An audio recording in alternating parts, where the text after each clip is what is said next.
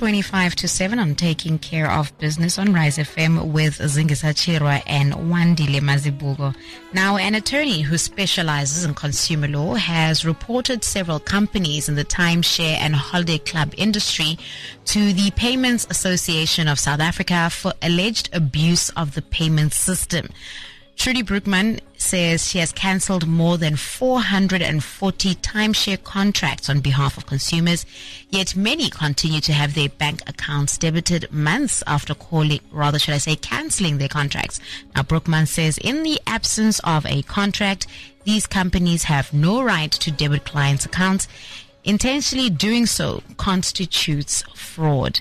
Hayi ngithi ngiyayifuzele ngathi ngiyayijwayela kunokuva abantu abadala bakhala ukuthi banema-shares okuya kuphi kuphi eholiday bandanyana mara solo bayadonsa le mali Yeah. so wandile maybe just kuyicala le conversation how exactly does timeshare work yini lento le Yeah, it's, I think so. This has been around for quite some time. Like you quite correctly point out. I mean, um, it's been popular for obviously um, the last three or four decades. Um, and and basically how it works is that it's, it's a shared ownership model.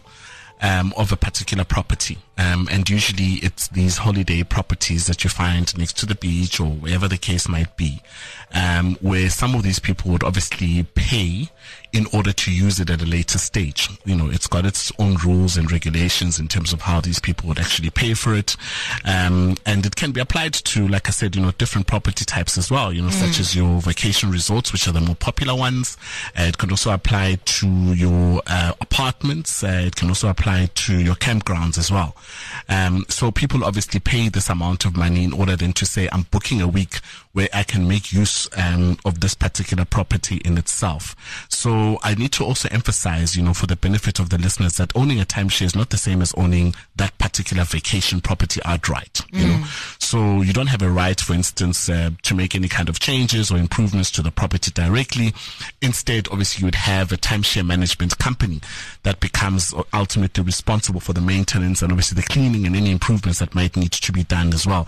And also quite important to point out is that that management company that manages that particular timeshare, they're the ones that are actually the custodians of the rules and the regulations around that particular property as well. awubhoboki nje uze ngine-timeshare In the ngizohlala time- no, you don't do that. I mean, there are rules and, and, and people book and, and that's where it becomes, you know, because everybody Tricky, wants to yeah. go on holiday In December. for instance, you know, um, and, and if there's a whole lot of you, multiple, uh, purchase owners, then obviously it becomes extremely difficult for you to get it during that time. That's why sometimes you'll find, uh, people make use of it off season, so to speak. Um, and, and, and that's when they actually get to enjoy that particular time, especially those people that are able to take a holiday, for instance, when the, when schools have closed. You know, I've known of people taking holidays during that time and making use of this particular timeshare scheme as well. So timeshare basically meaning that uh, you pay each and every single month for the use of the property at a future date, but you don't own it outright. so generally how do these timeshare management companies solicit clients Look, it depends. Um, you know, I've seen a lot of advertisements um, around this, especially in uh, some newspapers. You would actually find advertisements. Um, you'd also find a lot of advertisements online, uh, which has been the preferred uh, platform um, to be able to advertise these particular initiatives as well.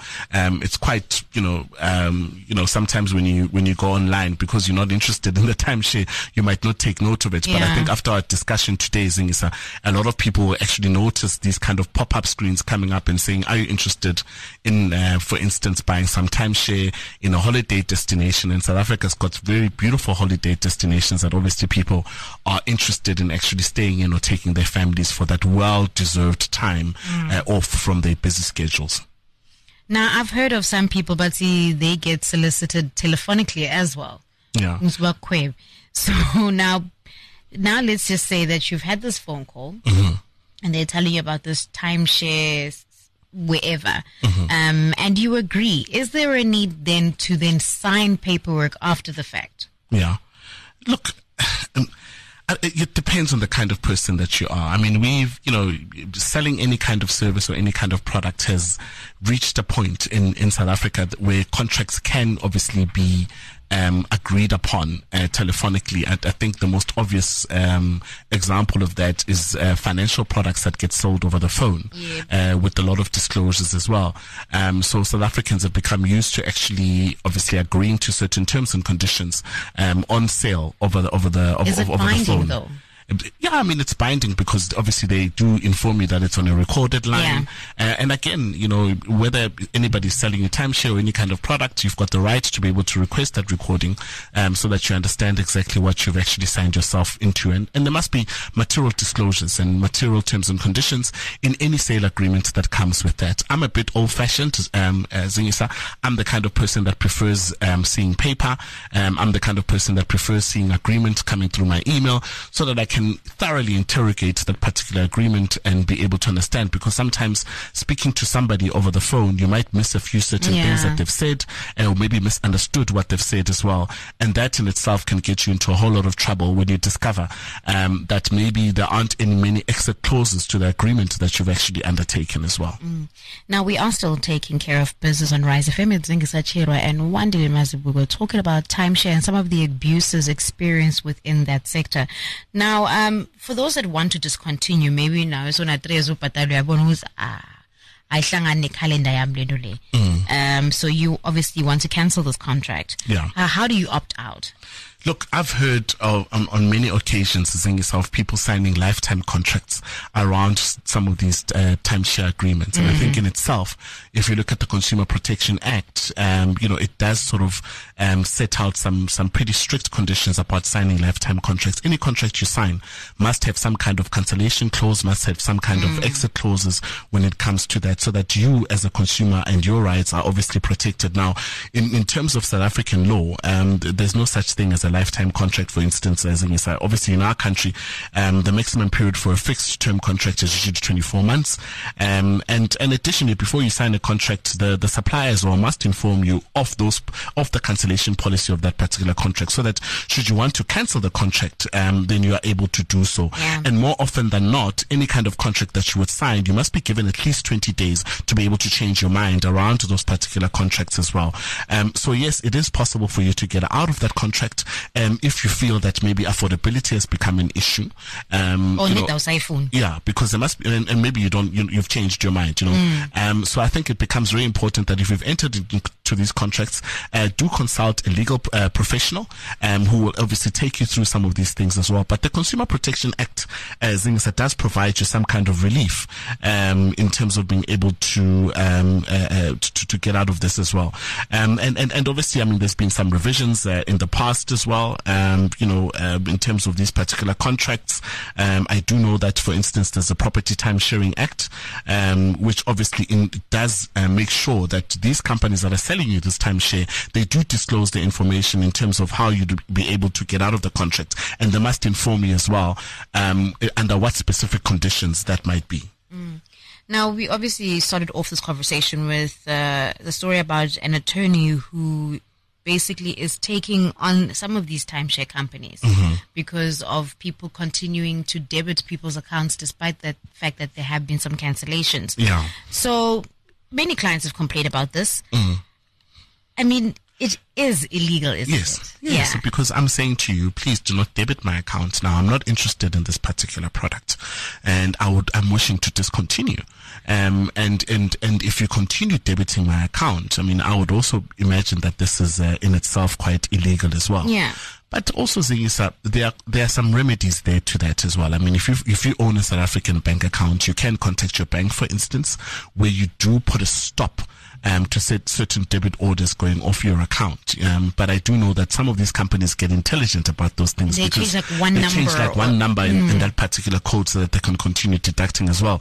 Then you keep on playing that cat and mouse uh, game with them as well. And obviously, you know, cancelling debit orders is never ideal because it does obviously it, it still impact impacts your money, Yeah, like your finances. Hundred percent. It impacts on the costs of reversing that debit order.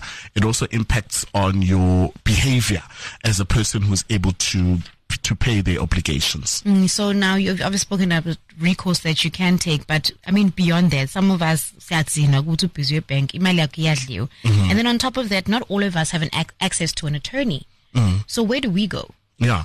Um, luckily, um, uh, Zingisa as well is that obviously, you know, just like any other products that you would buy, for instance, in, uh, in, in South Africa, um, there is an ombudsman, um, the Consumer Goods and Services Ombudsman, which is basically set up and it's a free service, by the way, because not all of us can afford an attorney like you quite correctly point out. Um, and this ombudsman, as Zingisa has been set up uh, to uphold the Consumer Protection Act. So you can have a look then at the complaints process of that particular ombudsman, especially for more information in terms of how you'd go about it. Um, and, and, and again, if you can afford uh, some kind of legal advice, mm. I would also then suggest that coupled with approaching the, the consumer goods and services ombudsman, that you should obviously uh, have a legal professional, if you can afford it, to have a look at the merits of your case.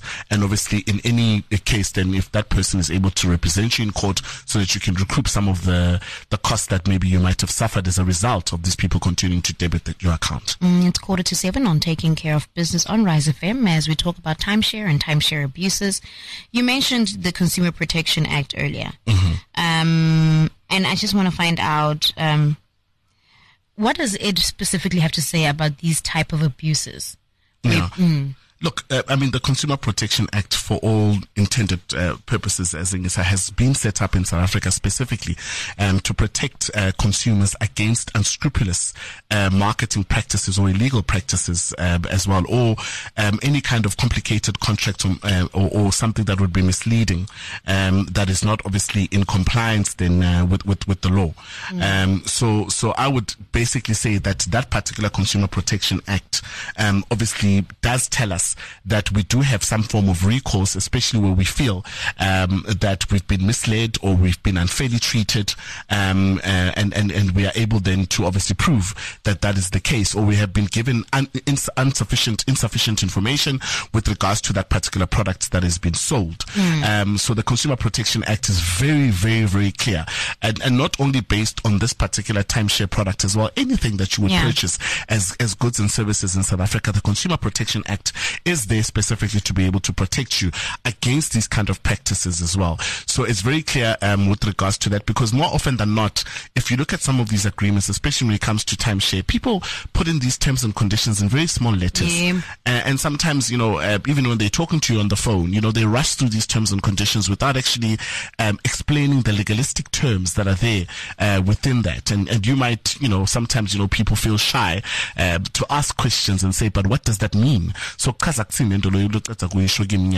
um so I, I would also suggest you know that people have a look at some of these contracts. You do have 20 days even if you've agreed to a contract to be able to change your mind and be able to cancel it and especially if there are certain things that you don't understand within that contract as well. So um that's the remedy that um, the consumer protection act actually affords you especially if you felt that you've been misled if you've been unfairly treated if you've been given insufficient disclosure um and and and and and, and so on and so forth. And obviously also again, it does give you the right to be able to then, um, or gives the right to the person that's selling you the product uh, to be able to say what is the exit clause, what is the cancellation clause that you can actually go mm, through mm. Um, in order to get out of this particular contract. Because, like I said earlier on, um, some of these things, you know, they sell them as these lifetime contracts. But like I said, there's no such thing as a lifetime contract in South Africa. Mm. Mm. And uh, these kind of issues, noma ombudsman and the Consumer Protection Act. I think, I mean, um, for me, you know, um, and, and again, I stand to be corrected, yeah. because I'm not a, um, uh, I'm not in the legal profession.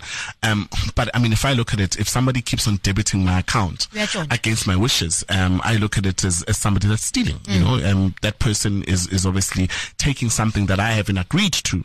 Um, and, and, and ultimately, um, if, you know, obviously the South African police services have got the capacity to investigate these particular things and they should investigate because it is a form of theft. Um, and it is a form of fraud as well if somebody continues to debit my account without my authorization. Mm. Yeah, the, it's something interesting that you said earlier, and Lindole, I was once solicited telephonically for one or other thing, mm. Mm. and I kept asking, "Can you email me the paperwork?" What's yeah. mm. it's ABC mm. one two three. Yabona ukuthi mara basibhulisha labantu That's true. And and remember the the call center agent that is talking to you gets paid on commission. And more often than not, most of them don't get what you call a basic salary. So they get incentivized in actually making sure that you actually take the sale. So some of the things that they tell you over the phone might not might sound great when they, they present it to you, um, but sometimes it might not be a reality. Um, I also become very cautious when somebody says to me they can't actually email me some of the things that they've badong mentioned badongithumela after but don't after after you've agreed. I think that's a bit unfair because if I'm buying something, I must be actually be able to see exactly what I'm purchasing and understand exactly what I'm purchasing. And I think it's very much unfair that somebody wouldn't agree at least to then give you an opportunity to have a look at um, what they are proposing for you to be able to purchase Zingisa. hayi le topic lesingakhuluma kuze Yeah, no, I, I completely agree with you, but I think it's quite sad in terms of what's happened now. But I'm glad that um, this gentleman, Trudie Broekmann, is obviously looking at some of these timeshare agreements as well and is able to assist some of the people there, Zingisa. Mm, nami fanele ngimfonele eyi kunalesinye mani lesihluphako ngala kimi